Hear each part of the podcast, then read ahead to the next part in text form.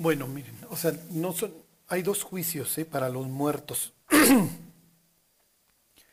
este, y aquí hago muertos en sentido general.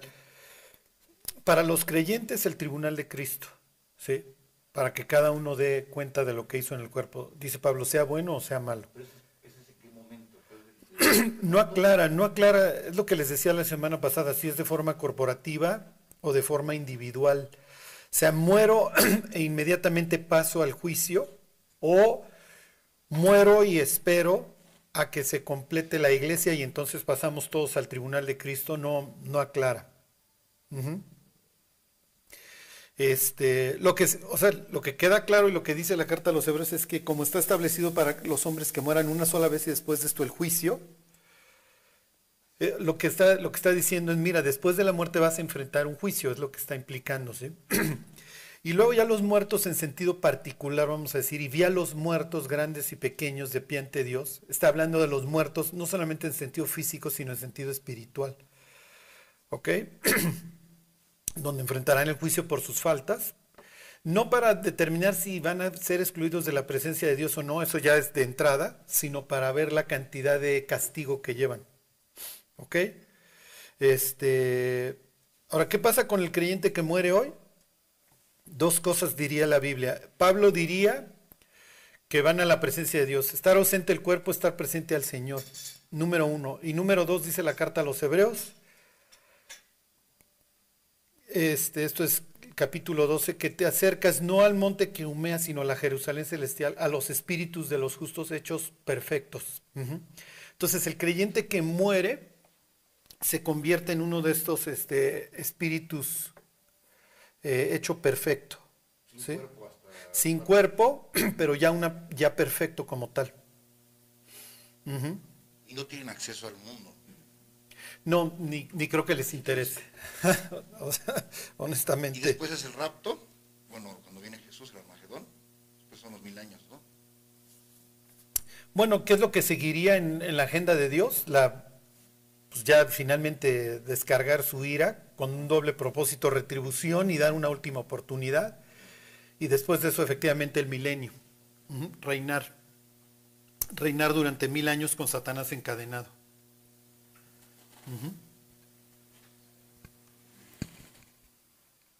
Sí, sí, Demetrio.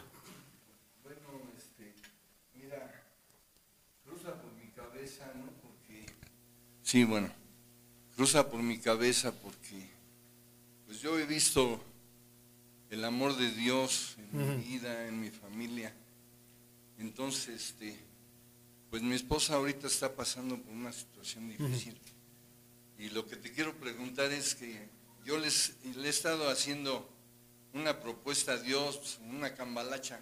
Yo no sé si él acepte tratos, ¿no? Pero este, yo le digo que este, pues mejor a mí, Este, mi esposa me soportó, me ha soportado durante casi 60 años. Entonces digo yo, híjole, pues vale la pena, ¿no? El rife Sí. Subrayamos la palabra soportar, Demetrio. bueno, entonces, este, esa era mi pregunta, ¿no? Yo no sé si él haga tratos. Yo traté de hacer eso en una oración pidiéndole por ella y bueno, se, se me vino a mi cabecita loca, ¿no? y este, ¿por qué? Porque ella pues ha sido una buena madre, una, una buena esposa. Claro, dice la Biblia que no hay uno bueno, pero en lo que a mí me concierne, yo puedo decir eso. Esa es la que pregunto. Sí. Miren, ¿cómo les diré? Va a haber, acuérdense que Dios siempre responde las oraciones, pero a veces responde que no. A veces responde sí y a veces responde sí, pero espera. Entonces digo, es natural que vamos a estar orando por las personas que amamos, Demetrio. Podemos hacer un intercambio. Hasta cierto punto no. ¿Se acuerdan cuando David hace el censo y le dice a Dios, no soy yo el que peco? ¿Se acuerdan? Este, y entonces Dios ya detiene el castigo y le dice, a ver, vete a la era, ¿se acuerdan de Hernán Jebuseo? Y ahí haz un sacrificio, etcétera, etcétera. Entonces, no, no, no, le permitió Dios ese intercambio. Finalmente el gran intercambio pues, lo hizo Cristo por nosotros, ¿no? Pero es natural que en muchas ocasiones efectivamente preferiríamos ser uno que, que la persona que amamos. Es natural, es natural. Pero miren, lo que dice Demetrio es, como, o sea, es el testimonio de una mujer, como dice Proverbios, le da ella bien y no mal todos los días de su vida. Y esa era la intención de, del momento en el que Dios visualiza a la mujer como que fuera esta ayuda, que efectivamente diera, diera bien y no mal. Porque está la contraparte, ¿no? La, necia destruye, destruye su casa.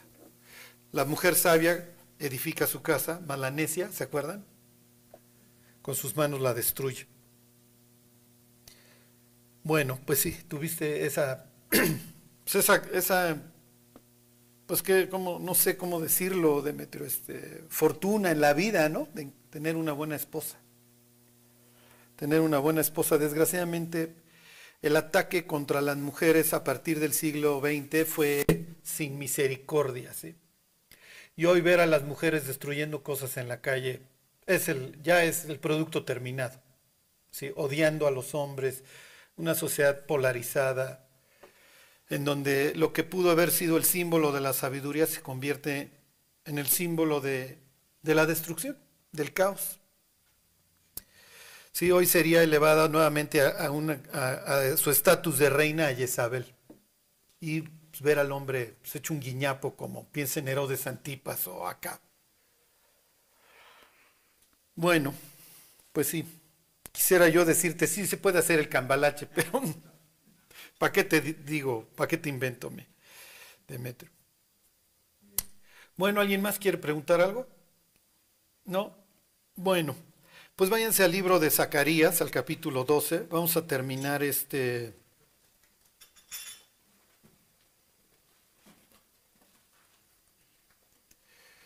Este capítulo, la reconciliación entre, entre Dios y su pueblo al final de los tiempos. Se los leo desde el versículo 8 en aquel día. Nuevamente, ¿se acuerdan? Seis veces se menciona en aquel día. Obviamente está hablando de un momento hacia el futuro okay, escatológico.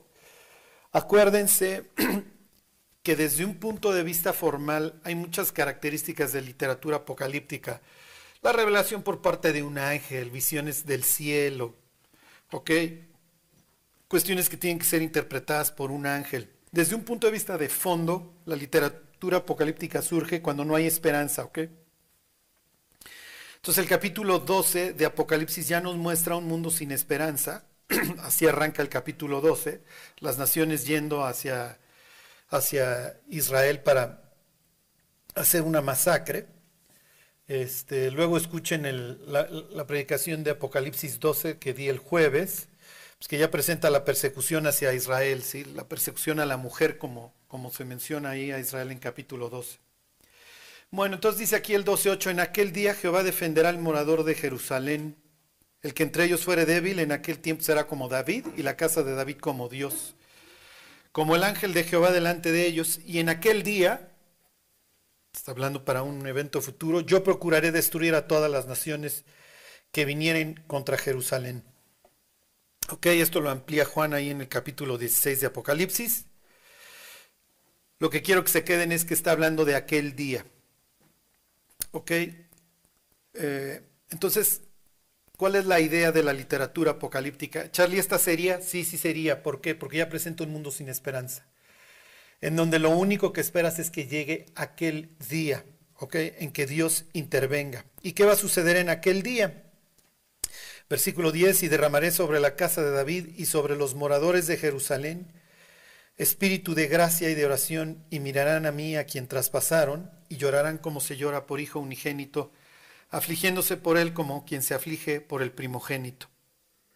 Ok, entonces se acuerdan, aquí tienen esta referencia a Juan, ¿Se acuerdan que al, al, Cordero de la Pascua no le podía romper ningún hueso? Y entonces cuando le rompen los huesos a los dos delincuentes que están a los lados, para que ya no puedan levantarse en la cruz y jalar aire, cuando le van a romper las piernas ya ven a Jesús muerto y entonces lo alancea uno de los soldados para ver si efectivamente está muerto. y entonces sale agua y sangre, ¿se acuerdan? Que son los dos líquidos que se empleaban por los sacerdotes para la limpieza. Y esto tiene que ver con lo que viene más adelante en la historia de, de Zacarías. Ok, entonces esto ya lo vimos, la reconciliación es una especie de... Se repite la historia como con José y bueno, pues les voy a dejar de tarea que cuando vuelvan a leer la historia de José ahí en Génesis 37, vean todas las similitudes entre Jesús y José. Ambos les quitan su vestido, ambos los aprisionan, este, ambos este, acaban en Egipto, eh, ambos son rechazados por sus hermanos, ambos son amados por su padre, ambos sufren por, por algo que no hicieron, este, ambos son odiados por sus hermanos. Este, y en el caso de ambos, al final de los tiempos, este, son, eh, ¿cómo les diré? Se tiene una reconciliación como la que tiene José, y ambos tienen como propósito en sus vidas, su sufrimiento no es a lo tonto, su sufrimiento tiene por, por objeto salvar al mundo, tanto a judíos, en aquel momento israelitas, como gentiles. Y les digo en aquel momento porque pues ahí todavía no, no les llamarían judíos, judíos viene por Judá, ¿ok? Por el sur. Bueno, y aquí me detengo tantito, fíjense, versículo 11, en aquel día habrá gran llanto en Jerusalén como el llanto de Hadad Rimón en el valle de Megiddo. ¿Por qué? ¿Se acuerdan? Josías muere en el valle de Megiddo. La muerte de Josías es, entre comillas, milagrosa. ¿Se acuerdan que acá muere un rey nefasto? porque alguien tira pues, ahí a donde caiga un flechazo y lo acaba atravesando. Y la historia nos cuenta ahí en, Primera de Reyes que esto viene de parte de Dios.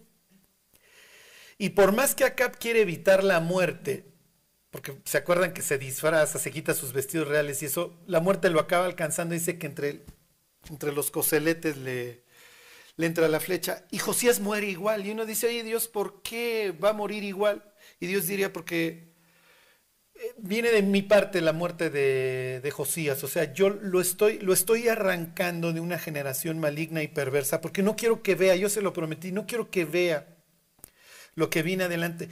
En ese sentido es una especie de Lot o de Noé, que antes del sitio y antes de la raza, Dios lo extrae del mundo, ¿okay? para que no vea lo que venía. Se lo había profetizado este Isaías, ¿se acuerdan? Este no es Isaías, Hulda, la, la, ¿se acuerdan que encuentran el libro? Y entonces lee la Biblia a Josías y dice, oye, pues estamos en severos problemas, miren todo lo que ha estado pasando. Y entonces le dice, no te va a tocar ver lo que sigue. Y dice Josías, por lo menos habrá paz en mis días. Y entonces viene el lamento y desde entonces no se vuelve a sentar un rey en el trono de, de David.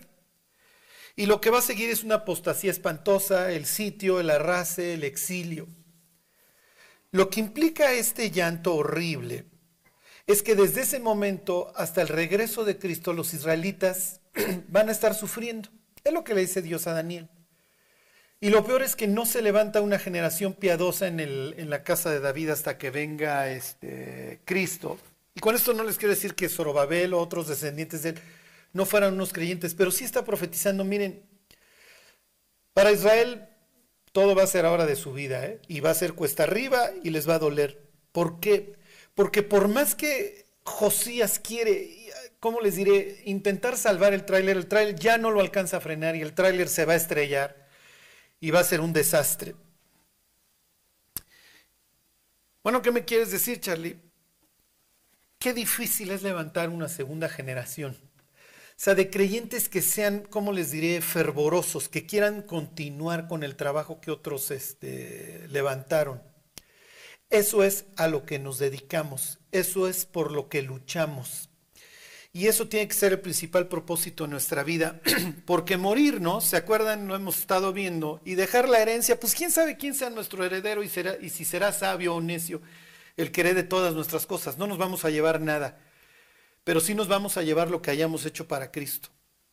Entonces, para eso vivimos, para eso luchamos, para eso trabajamos, para intentar dejar otra generación de creyentes que se levante y que nuestro trabajo en ese sentido no se muera, al contrario, se multiplique. ¿Lo logró Josías? No, ya no lo logró. Sí, sus hijos todos fueron nefastos, se sentaron en su trono tres de ellos, este, dos acabaron siendo este, exiliados, uno a Egipto, otro a Babilonia, y Joacín, pues vayan ustedes a saber cómo le fue. Pero bueno, piensen en Jeremías, llorando, haciendo lamentación y diciendo, viendo a los hijos de Josías y diciendo, no haces uno. Lo que sigue, lo que sigue es lo peor. Y efectivamente lo que siguió fue lo peor. Bueno, versículo 12. Dice, y la tierra lamentará cada linaje aparte, los descendientes de la casa de David por sí, y sus mujeres por sí, los descendientes de la casa de Natán por sí, y sus mujeres por sí, los descendientes de la casa de Leví por sí, y sus mujeres por sí, los descendientes de Simei por sí, y sus mujeres por sí, todos los otros linajes, cada uno por sí, y sus mujeres por sí. ok, ¿de quién está hablando? Les leo nuevamente el versículo 2. Y la tierra lamentará. ¿A qué se refiere? ¿A los judíos, a los israelitas únicamente o a todo el mundo?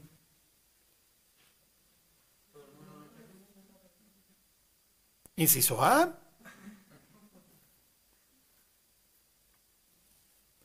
A ver, váyanse este, a Apocalipsis 1.7, es un pasaje famoso aquí que viene con las nubes. ¿Se acuerdan? Y todo ojo le verá. Y los que le traspasaron. Ahí están. Y todos los linajes de la tierra harán lamentación por él. Sí. Amén. ¿Es lo mismo? Este es lo mismo Zacarías 12 que Apocalipsis 1.7, cuando hace aquí la expresión la tierra, es exactamente lo mismo, o es, o es una cosa distinta.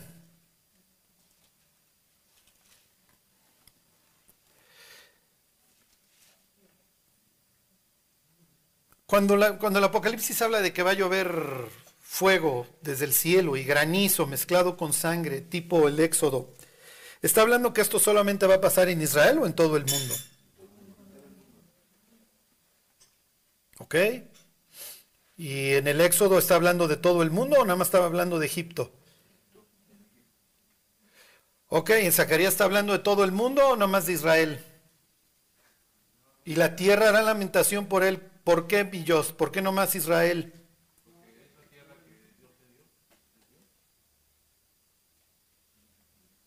Ok, a la tierra que Dios le dio, muy bien.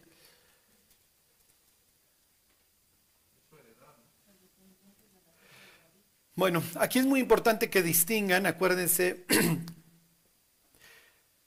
el Apocalipsis de otros libros. El Apocalipsis muestra una explosión, ¿se acuerdan? Ahí andamos buscando, ¿qué ciudad se refería a Babilonia? No, para estos momentos Babilonia ya está en todo el mundo, ¿ok? Ya está hablando de un sistema mundial, ¿ok? Entonces, cuando Apocalipsis dice que todos los linajes de la tierra dan lamentación por él, sí, amén, está hablando realmente de los pueblos alzando los ojos, viendo a, Jesús regresar en las nubes y diciendo, oh, oh, sí. En el caso de Zacarías está hablando efectivamente de judíos, pero judíos obviamente, porque lo preguntaba Jessica. La otra vez, ¿se acuerdan? Está hablando de un remanente. De eso trata los primeros seis capítulos del libro de Isaías, de un remanente. Obviamente personas que para estos instantes no tienen la marca de la bestia, que alzan sus ojos y ahí está el Mesías. ¿Ok? A quien todas nuestras generaciones estuvieron rechace y rechace. No es lo mismo. ¿Ok? Obviamente Juan está haciendo una cita de Zacarías capítulo este, 12, obviamente. Pero no es, no es la misma clase de lamentación. Unos están llorando por ese Mesías que obviamente esperan y que entienden muchas generaciones rechazaron. Otros es un lamento de decir, puse mi confianza en donde no era. ¿Sí se entiende? Ok, regresense a Zacarías. Bueno, ¿quiénes son Natán y Simei? ¿Quiénes son? Porque miren, este, la casa de Leví, la casa de David, nos queda claro de quién está hablando. Díganme dos protagonistas del libro de Zacarías o del libro de Esdras. Se las estoy poniendo regalada. Díganme uno. Ahí está, frente al ángel de Jehová, todos sus andrajos. ¿Mande? Josué, hijo de Josadac, el sacerdote. Y díganme otro, otro protagonista, el de la casa real. Se los acabo de decir. ¿Cómo se llama el descendiente de David que regresa con, en el libro de Esdras en el capítulo 1? ¿Eh? No, Josías ya tiene años de muerto, mi Dios, ya lo resucitaste. Zorobabel quiere decir, viene de dos palabras, era, ¿se acuerdan? Semilla y Babel, quiere decir que fue concebido, nació en Babel. Entonces regresa este descendiente de la casa de David. Estos dos protagonistas están en el libro de Zacarías y son a los que alienta el libro de Zacarías para la reconstrucción. ¿Sí se entiende? Uno es del linaje de David, Zorobabel, el otro es del linaje de Leví, Josué. Son los dos protagonistas de esta historia. ¿Ok? De los primeros capítulos del libro de Esdras y del libro de Ageo y el libro de Zacarías. ¿Por qué? Porque son los líderes de la reconstrucción del templo en este caso. ¿Ok? Y son a los que están alentando para, para que reconstruyan el templo. Entonces se los vuelvo a leer. En aquel día habrá gran llanto en Jerusalén, como el llanto de Hadad Rimón en el valle de Megiddo, y la tierra lamentará cada linaje aparte, los descendientes de la casa de David. Por eso nos queda claro que está hablando de judíos, porque la tierra, la tierra de Israel, además es una forma en que ellos le llaman a su tierra Eretz, es la palabra Eretz Israel. Dice, y la tierra lamentará cada linaje aparte. Y luego aclara, los descendientes de la casa de David y sus mujeres, y los descendientes de la casa de Natán por sí, y sus mujeres por sí, los descendientes de la casa de Leví. Y luego viene Simei. Ok, ¿quién es Natán y quién es Simei? Bueno, entonces tienen a la casa de David chillando y tienen a la casa de Leví chillando. ¿Sí se entiende? ¿Por qué es importante la casa de Judá o la casa de David? Muy fácil, ¿por qué? De ahí viene el rey, es la casa real. ¿Y por qué es importante la casa de, Leví? Porque es la clase sacerdotal. Si alguien tiene la capacidad de desviar al pueblo, adivinen quiénes son. Reyes y sacerdotes, exactamente. Es la, la, autoridad civil que no lo piensen civil laica, para ellos no existe la laicidad en su cerebro y en su cosmovisión. Todo tiene que ver con Dios. Nosotros somos brutitos post-ilustración que no vemos a Dios en ningún lado, vemos a Darwin. ¿Sí han visto esos que traen su pececito con patas y dicen medio Darwin? Sí. Este, ellos no, pero bueno, la casa de los reyes, piensa en el desastre, piensa en Jeremías capítulo 22, y los sacerdotes, ¿ok? A estos dos les achacan los profetas, le hace Jeremías, Ezequiel, etcétera, toda la destrucción ¿ok? del pueblo. Es natural, pues, si el rey se porta mal, pues ¿qué le queda al resto del pueblo? Si el sacerdote se porta mal, ¿qué le queda al resto del pueblo? Entonces es natural que ustedes tengan a la casa real y a la casa sacerdotal viendo al Mesías con su herida, chillando. ¿Por qué? Porque nosotros somos los primeros que lo rechazamos. ¿Sí se entiende? Y nos dedicamos a pudrir literalmente al pueblo. Por eso es natural que Dios ponga en primer lugar a estas dos casas como chillando, como diciendo, imagínense a Cristo y mirarán a quien traspasaron, llegando al mundo,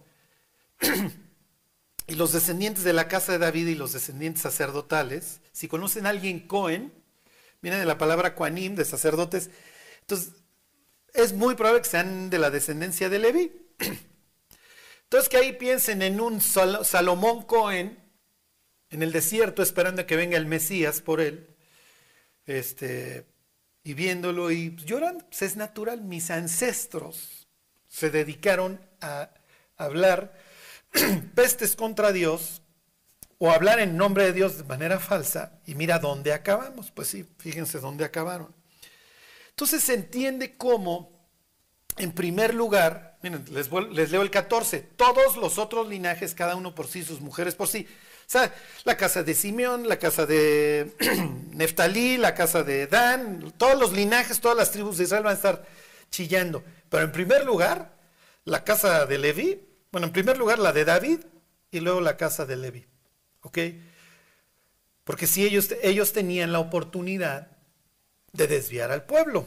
Ok, entonces tienen sacerdotes y reyes. No es lo mismo. Para los vecinos a veces el rey también la hacía de sacerdote, pues, faraón. Ellos no, ellos tenían la clase sacerdotal y la clase real distinta, no, no se fusionaba en el rey las dos cosas. Si ustedes le siguieran ahí en el libro de Apocalipsis, en el mismo capítulo dice, al que nos amó y nos lavó de nuestros pecados con su sangre y nos hizo reyes y sacerdotes. En el cristiano se mezclan las dos.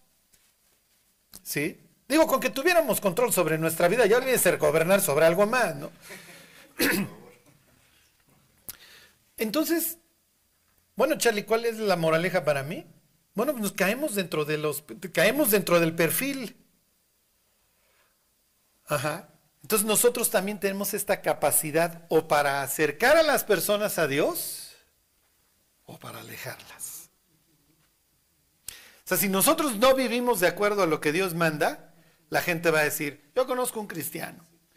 En mi familia, en mi trabajo, en mi universidad, no, no te quieras acercar ahí. Mejor vuélvete drogadicto, te va a ir mejor. Ajá.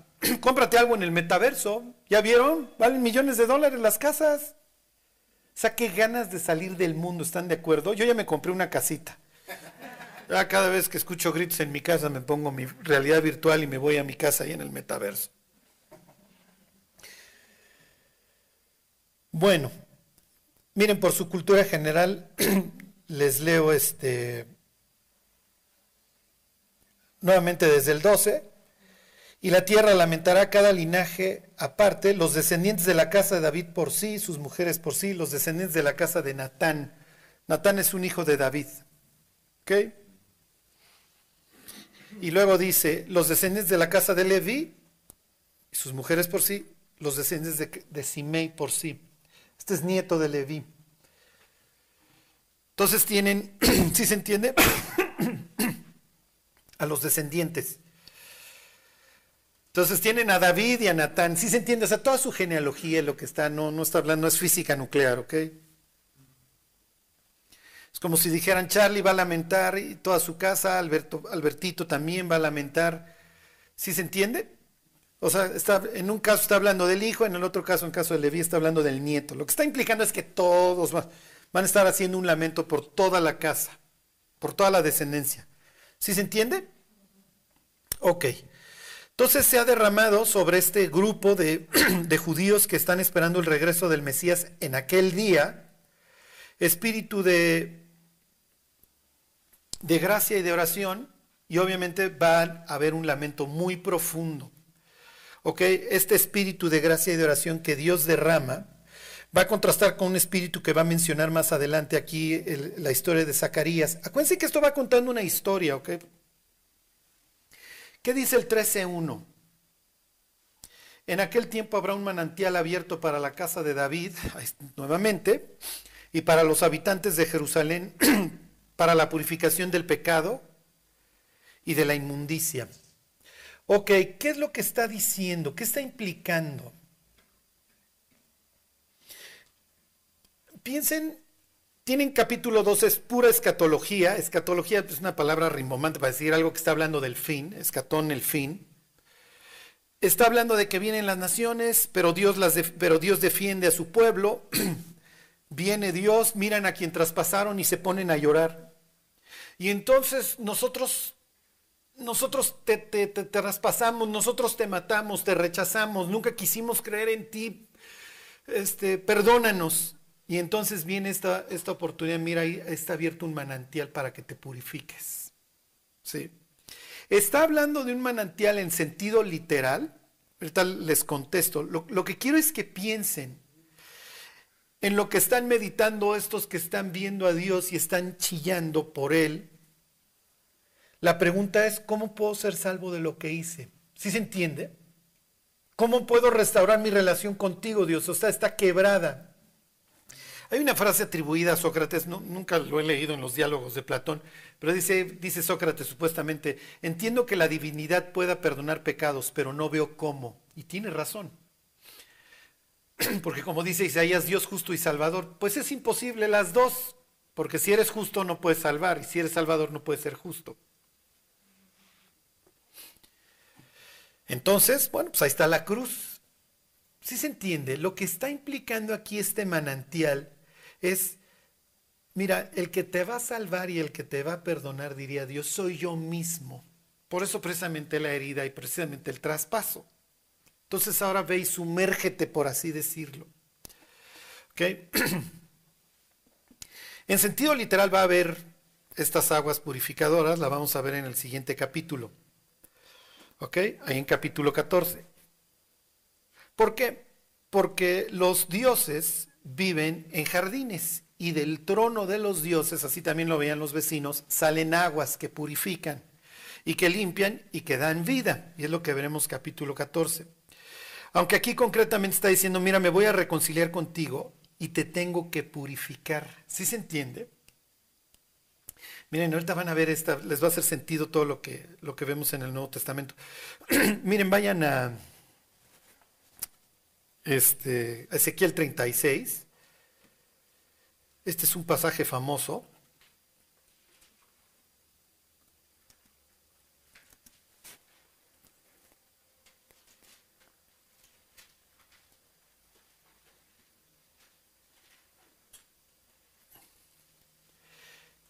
Entonces dice este que va a purificar, que les va a proveer un manantial para que para la purificación de qué? Del pecado y de la inmundicia, ¿ok? Fíjense, ahí están 36, Ezequiel 36. Fíjense, el, el, 16 dice, vino a mí palabra de Jehová diciendo, hijo de hombre, mientras la casa de Israel moraba en su tierra, la contaminó con sus caminos y con sus obras, como inmundicia de menstruosa, fue su camino delante de mí. Ok, ¿se acuerdan que había todas las disposiciones en el libro de Levítico para esto? La palabra en hebreo es tamé. Ok, entonces esto es de lo que se, entonces se está equiparando. Versículo 18, y derramé mi ira sobre ellos por la sangre que derramaron sobre la tierra porque con sus ídolos la contaminaron. Los esparcí por las naciones y fueron dispersados por las tierras, conforme a sus caminos y conforme a sus obras, les juzgué. Bueno, entonces ya hicieron un desastre, contaminaron, está, está la idea de la inmundicia, y entonces los largué. Cuando regresan los exiliados, ¿qué es lo que están pensando? Hijo, nosotros ya habíamos contaminado, pero y además venimos de tierra inmunda, venimos de Babilonia. Babilonia, acuérdense que en la Biblia apesta azufre. Desde el capítulo 10 del Génesis. Entonces regresamos de allá a una tierra además que está contaminada, es lo que dice el libro de Ezequiel. Entonces venimos contaminados y regresamos a una tierra que ya habíamos dejado de por sí podrida.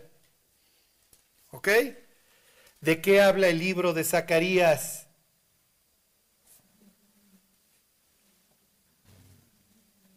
¿De qué habla el libro de Zacarías? Hay un estudio. La remoción del pecado. ¿Se acuerdan de la mujer, la maldad metida en la canasta y entonces la largan a Babilonia? Josué, el sumo sacerdote, está vestido todo sucio, está puerco, está, contaminado. Y entonces ahí está el diablo acusándolo. Y entonces quítenle esas ropas, dice el ángel de Jehová, y pónganle nuevas. ¿Cómo se va a meter a mi presencia? Con esa, sí se entiende, con la inmundicia, no puede estar así en mi presencia capítulo 13, versículo 1, ¿qué le está ofreciendo a estos exiliados Dios? te ofrezco un manantial, ya no sufras, ya te purifiqué. Miren, el diablo se dedica a usar la culpa. ¿Por qué? Porque entiende que la culpa nos aleja de Dios. La culpa y el miedo son pésimos consejeros. Y lo primero que nos quita a Dios cuando nos convertimos es la culpa. La culpa hace, saca lo peor de las personas. Y miren, las, las gentes que ustedes conozcan más agresivas, más perversas, eh, ¿cómo les diré?, más crueles, pueden estar seguros que no solamente están llenos de rencores y de odio, están llenos de culpa. La culpa los guía. Se ven a sí mismos inmundos, se ven mal, y entonces así tratan al resto de las personas.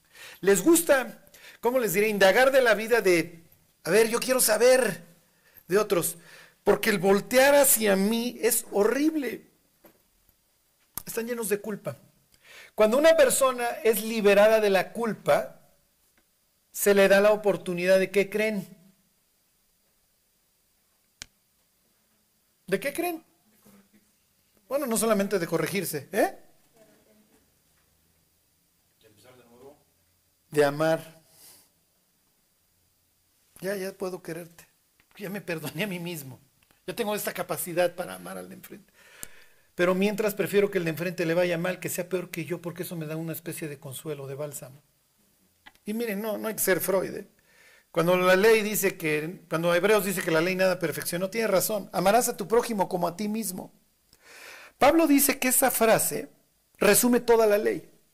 A ese grado llega en la carta a los romanos. Amarás a tu prójimo como a ti mismo. Hijo, y hay personas que dices, no, no me ames como te amas a ti, maestro, porque es amor apache, me va a ir como en feria. Vivo lleno de culpa.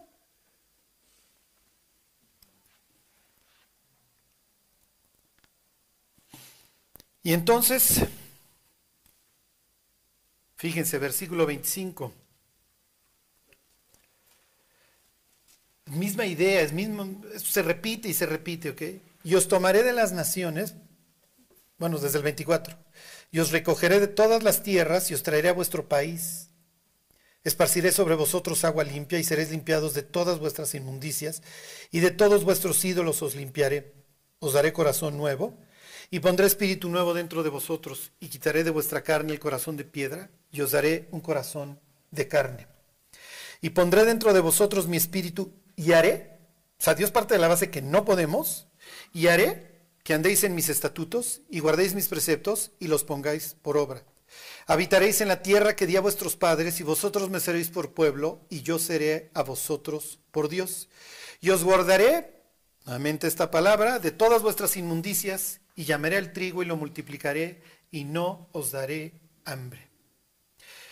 Multiplicaré asimismo el fruto de los árboles y el fruto de los campos, para que nunca más recibáis oprobio de hambre entre las naciones y os acordaréis de vuestros malos caminos y de vuestras obras que no fueran buenas, y os avergonzaréis de vuestros mismos, de vosotros mismos por vuestras iniquidades y por vuestras abominaciones. ¿Ok? Versículo 33, así ha dicho Jehová el Señor, el día que os limpie de todas vuestras iniquidades, haré también que sean habitadas las ciudades y las ruinas serán reedificadas. Ahí está la restauración. Dios nos limpia de todas nuestras iniquidades. Es lo que le está prometiendo a su pueblo. Los voy a regresar de todas las naciones y los voy a purificar, los voy a limpiar. Los nuevamente el 25. Esparciré sobre vosotros agua limpia y seréis limpiados de todas vuestras inmundicias. Misma idea de Zacarías y de vuestros ídolos os limpiaré, os daré corazón nuevo. Pues sí, el corazón de piedra que tenemos ya parece que vamos a poder amar. Sí. Miren, el ser humano, acuérdense, es el ser más sociable sobre la tierra. No podemos vivir solos, la soledad nos mata. Y hay personas que, son el alma de la fiesta, que se la viven entre personas para llegar a su casa y vivir la soledad más horrible y espantosa.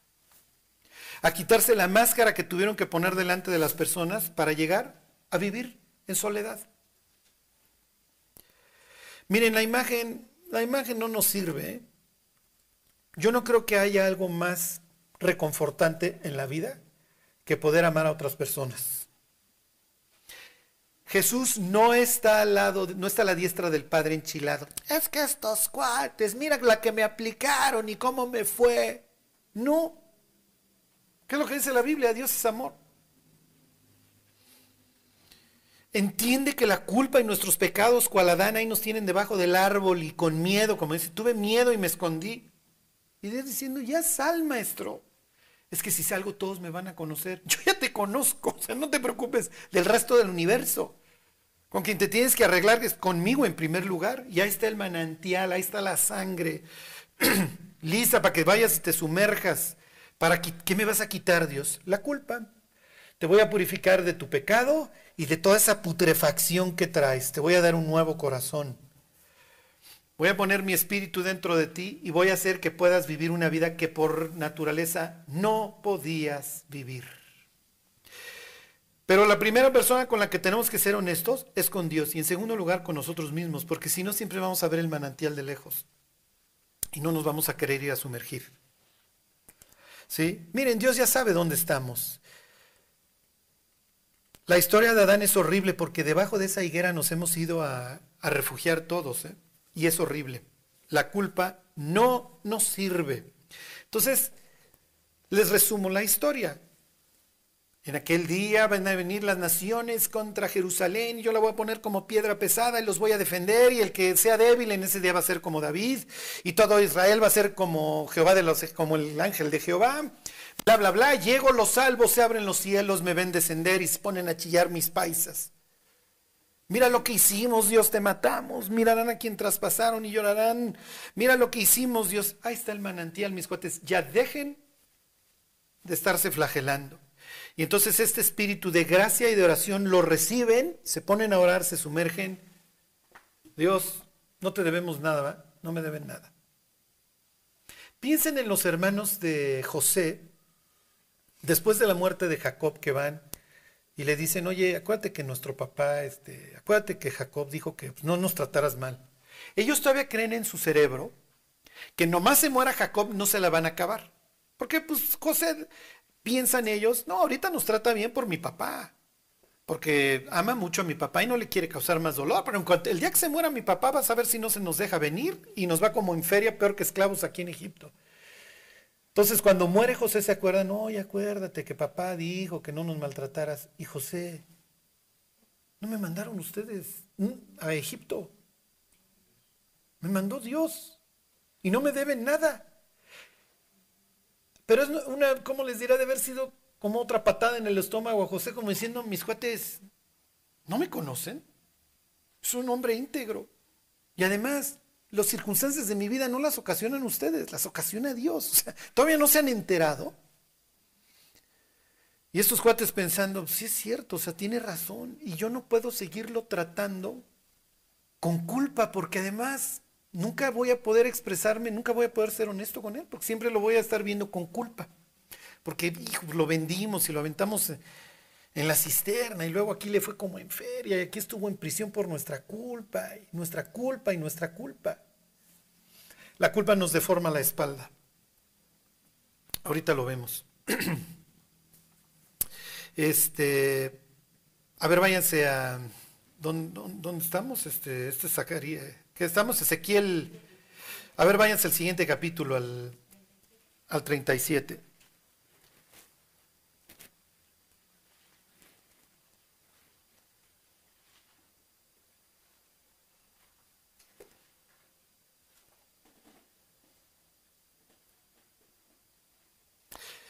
Ahí está el 23.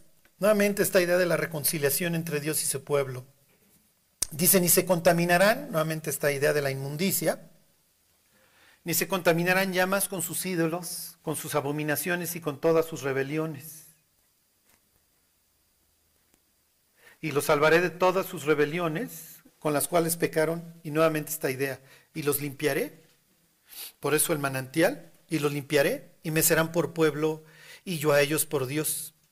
Mi siervo David será rey sobre ellos, y todos ellos tendrán un solo pastor y andarán en mis preceptos y mis estatutos guardarán, y los pondrán por obra.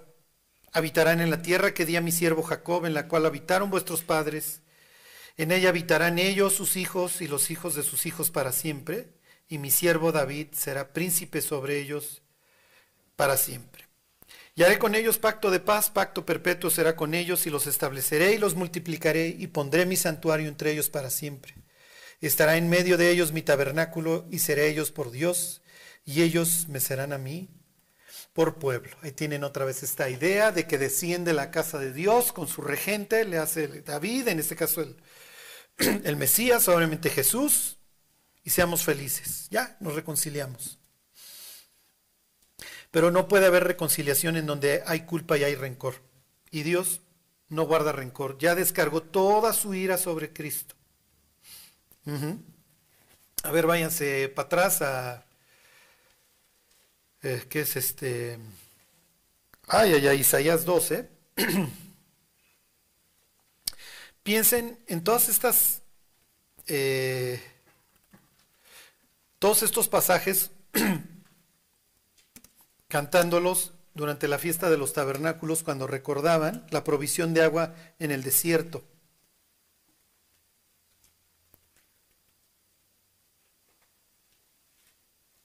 Y Jesús diciendo, el que tiene sed venga a mí y de su interior correrán ríos de agua viva.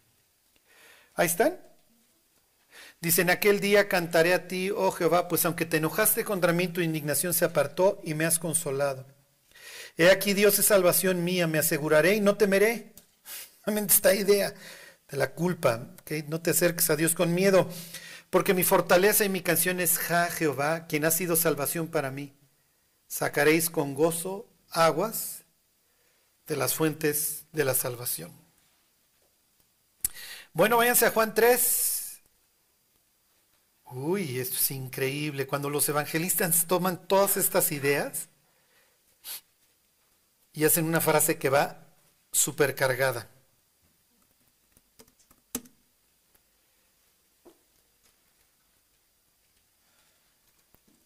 Miren, se los leo desde el 2, en el encabezado. Versículo 23, estando en Jerusalén en la fiesta de la Pascua, muchos creyeron en su nombre viendo las señales que hacía. Pero Jesús mismo no se fiaba de ellos, pues conocía a todos y no tenía necesidad de que nadie le diese testimonio del hombre. O sea, o sea, nos conoce, no, no es necesario.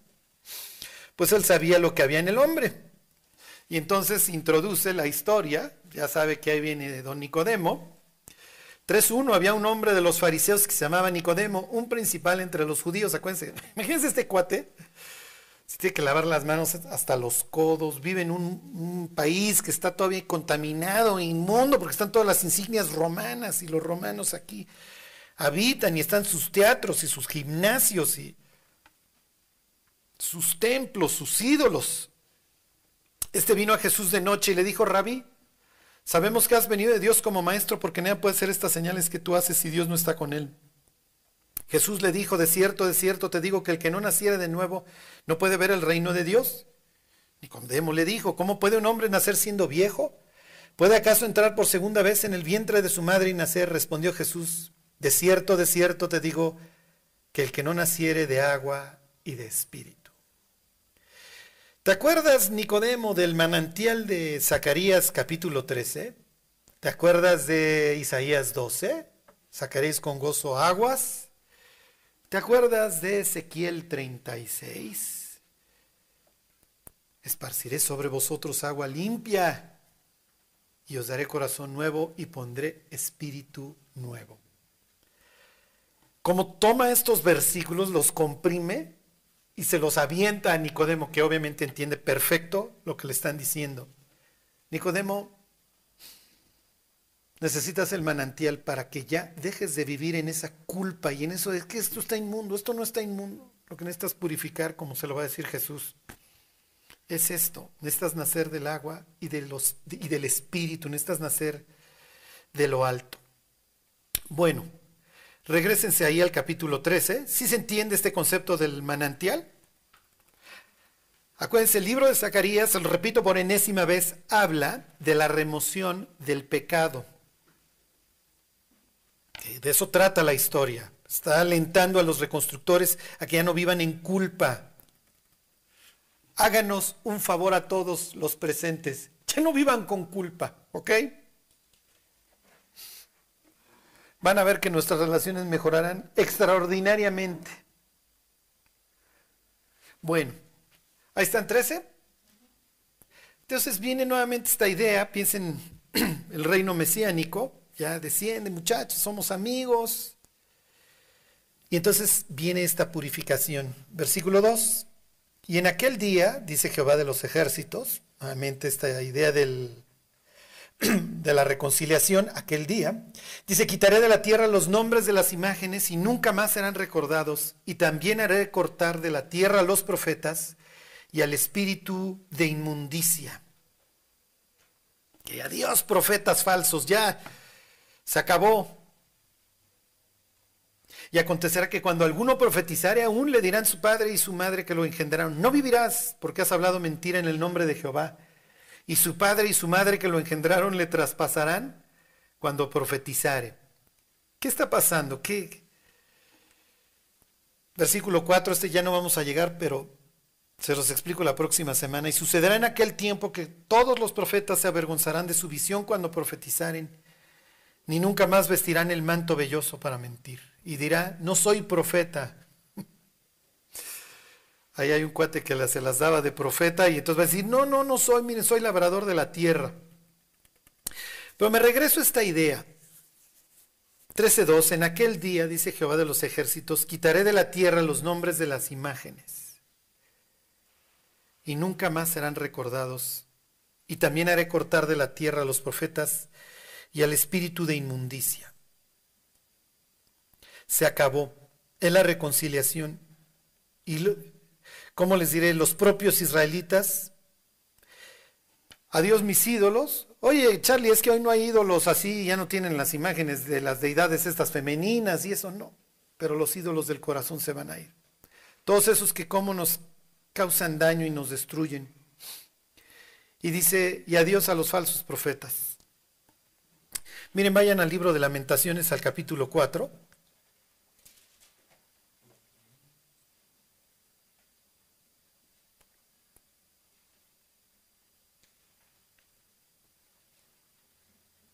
Y vamos a ver algunos este,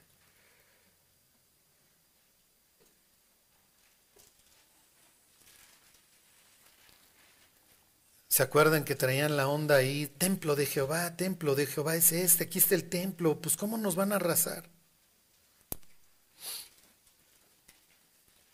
Dice el versículo 12, nunca los reyes de la tierra ni todos los que habitan el mundo creyeron que el enemigo y el adversario entrara por las puertas de Jerusalén. y aclara el varón este, ¿se acuerdan? Es por causa de los pecados de sus profetas y las maldades de sus sacerdotes quienes derramaron en medio de ella la sangre de los justos. Toda la mano se la va a cargar el autor de lamentaciones a ellos. Miren, váyanse tantito a la izquierda, vayan al capítulo 2. Ahí mismo, 2.14. Tus profetas vieron para ti vanidad y locura, y no descubrieron tu pecado para impedir tu cautiverio, sino que te predicaron vanas profecías y extravíos. Nosotros no le podemos prometer sandeces a las personas. Más vale reprensión manifiesta que amor oculto. En las iglesias se ha dejado de hablar del pecado, del infierno, se consiente todo. ¿En qué acaba la historia de la iglesia? Pues va a acabar igual que acabó esto. ¿Sí? ¿Por qué? Porque pues vamos a, vamos a hablar de fiestas, y no me refiero a las fiestas bíblicas. vamos a hacer reuniones alegres. Tus profetas vieron para ti vanidad y locura. Y no descubrieron tu pecado para impedir tu cautiverio, sino que te predicaron vanas profecías y extravíos. Miren, váyase a Jeremías capítulo 6. Échenle a la izquierda. Al versículo 13. Esta idea de pequeños y grandes se va a repetir a lo largo del, del libro de Jeremías. No se refiere simplemente de edad, se refiere que el pecado y el desechar a Dios atraviesa todas las clases sociales. Ahí están. Dice, porque desde el más chico de ellos hasta el más grande, cada uno sigue la avaricia. Desde el profeta hasta el sacerdote, todos son engañadores. Y curan la herida de mi pueblo con liviandad, diciendo paz, paz, y no hay paz. ¿Se han avergonzado de haber hecho abominación? Ciertamente no se han avergonzado, ni aún saben tener vergüenza. Por tanto, caerán entre los que caigan. Cuando los castigue, caerán, dice Jehová. Así ha dicho Jehová, paraos en los caminos y mirad y preguntad por las sendas antiguas, cuál sea el buen camino y andad en él, y hallaréis descanso para vuestra alma. Pero dijeron, no andaremos. Entonces fíjense cómo esta idea de Dios dice, miren, no supieron tener vergüenza. Esto atravesó todas las clases sociales.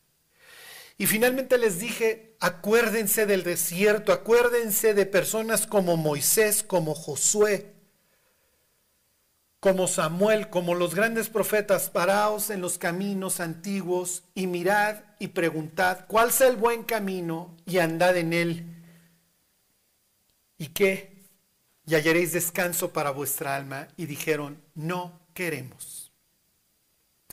Jesús habla de las ciudades que le llaman impenitentes. Hay de ti, Bethsaida, hay de ti, Corazín, que si en Sodoma y en Gomorra se hubieran hecho, que si en Tiro y en Sidón se hubieran hecho estos milagros, mucho tiempo ha que se hubieran convertido en ceniza y silicio, o sea, se hubieran vestido de luto.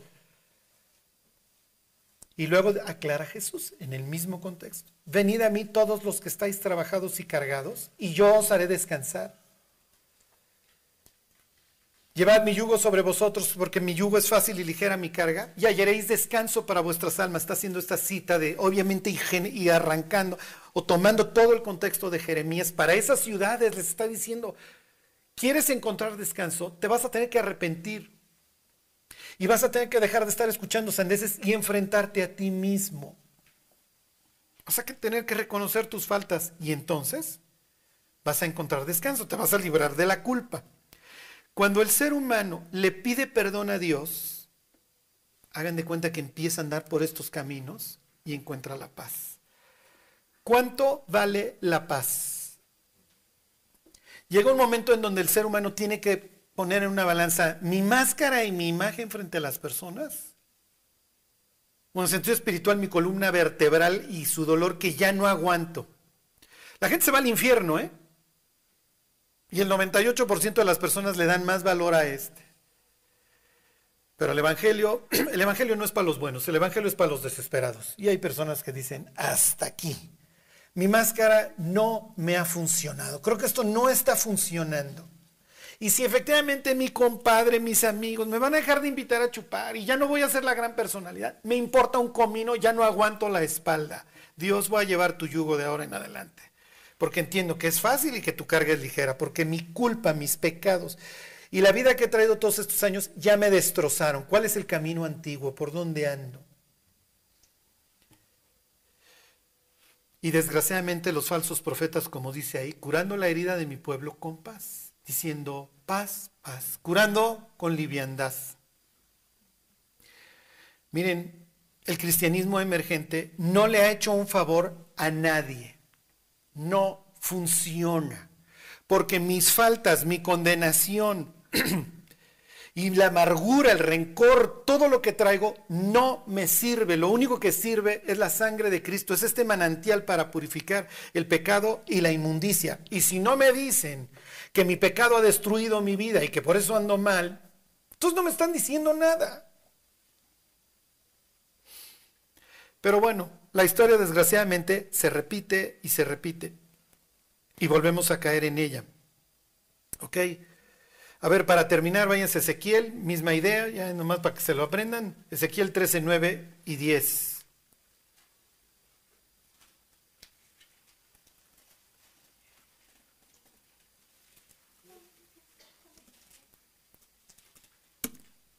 A los predicadores que hablan del infierno les dicen en los gringos, los, este es de fire and brimstone, es de fuego y azufre.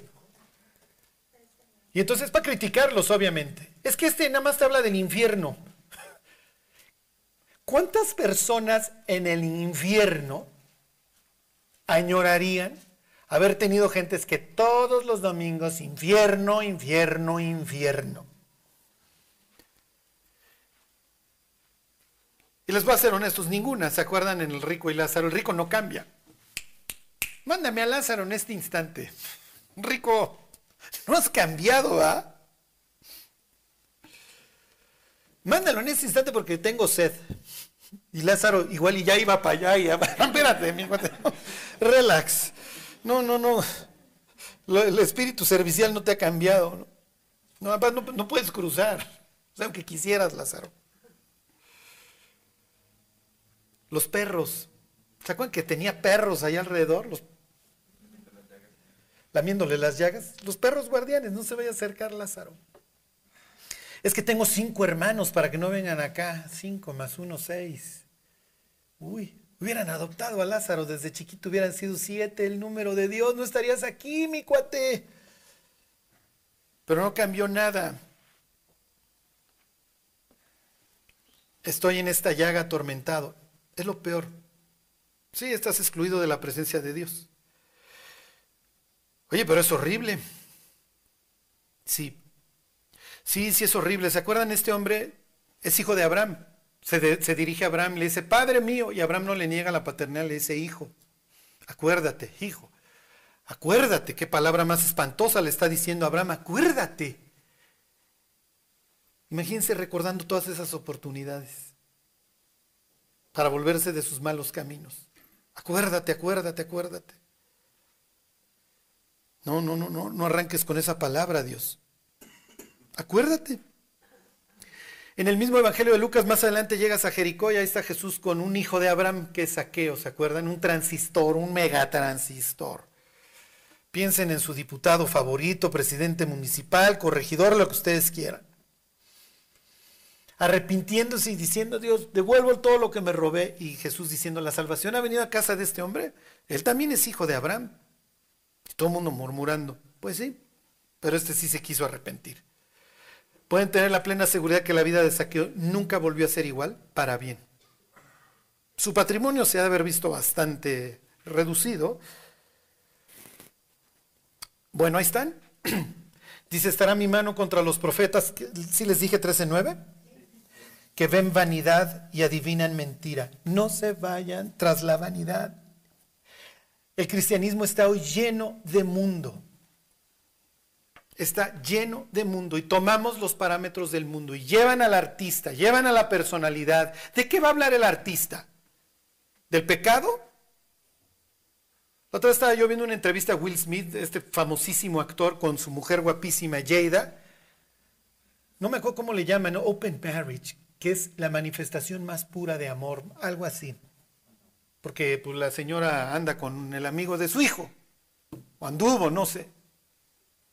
Y entonces entrevistan también al amante, no, no, es que es una familia increíble. pues yo también opinaría lo mismo, ¿no?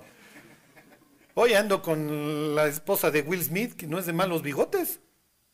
Y el otro ni caras me hace. Pero esa es la manifestación más pura de amor. estas sandeces son las que hoy se manejan, ¿eh? No, no olviden, olvídense de Hollywood, ya se mezclaron. Ya vivimos en las épocas, en las épocas de las que hablan estos profetas. Charlie, ¿por qué nos hablas tan feo hoy? Porque quiero que cuando venga el Mesías, diga, estas mulas no se me aventaron. Y no vamos a ser perfectos. Pero estas mulas no se quedaron a la mitad del camino. Yo no creo que haya algo, ¿cómo les digo? Un privilegio más alto que llegar a terminar la carrera corriendo. El atractivo del mundo siempre va a estar ahí. Siempre va a estar ahí, siempre nos va a encantar las muchedumbres, ver las iglesias atascadas, un mensaje motivacional, puras gentes bonitas. Quédense aquí, aquí estamos federales, ya nos conocemos, nuestros pecados, de qué rengueamos. Pero escuchar un mensaje bonito no es lo que nuestras carnitas necesitan. ¿eh? Fíjense, estará mi mano contra los profetas que ven vanidad y adivinan mentira.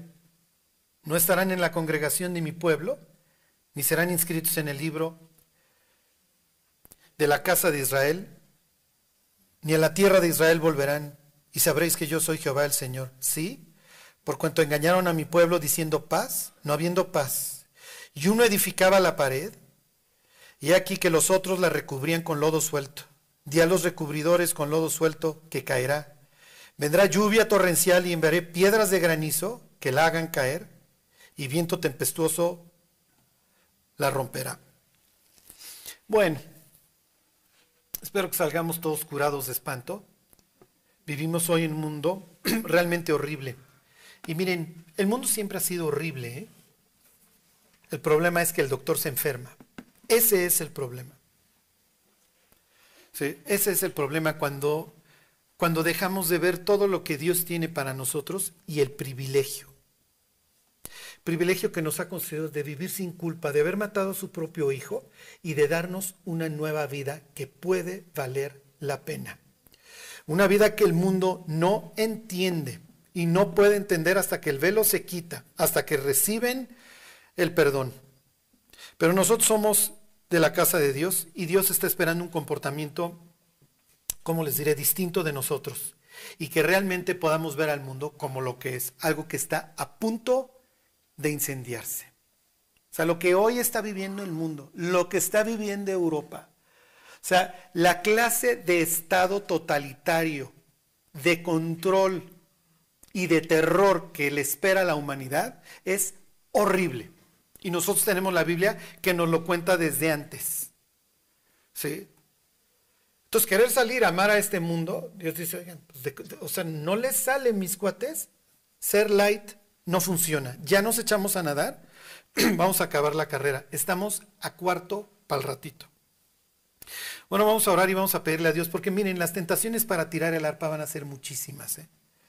muchísimas. La tentación para amargarnos, para decir, no, es que yo ya no le sigo, es que, es que esto, es que el otro. Van a ser muchísimas. Como dice Jesús, y por haberse multiplicado la maldad, el amor de muchos se enfriará. Para terminar, miren, el, el viernes tuve una cena con en casa de, de quien era mi pastor. Y entonces ahí nos reunimos los condiscípulos de hace años, o sea. Y pues recordando, obviamente, este, como dice la Biblia, considerad cuál haya sido el resultado de su conducta e imitad su fe. Recuerdo cosas que pasaron hace 25 o más años, ¿no? El cuidado que tuvo nuestro pastor de nuestras vidas, etcétera. Y este, por eso arranqué diciéndoles, o sea, tenemos que aspirar a, llenar los zapatos y a generar discípulos, gentes que quieran seguir a Cristo, pase lo que pase, y que realmente vean al mundo como, pues, como lo que es, con los ojos a través de los cuales lo ve Dios. Este, no creo que haya mayor privilegio. Yo me acuerdo que las últimas palabras que dijo mi pastor, que se le entendieron, me vio, me acuerdo que me hizo así, este, en su cuarto y dijo, los quiero a todos. Y así llegó caminando al cielo. Este, nadie vamos a llegar con un récord perfecto, ¿eh? pero qué increíble poder ver pues, a las personas que amas, a tus hijos, decir, los quiero a todos y saber que, que ya te vas y que ahora es de estos espíritus este, de los justos hechos perfectos. Bueno, mientras tanto, pues nosotros seguimos aquí y el trabajo sigue en nuestro terreno. Bueno, vamos a orar y que Dios nos dé la gracia. Dios, queremos pedirte que tú nos lleves hasta el último día de nuestra vida, Dios.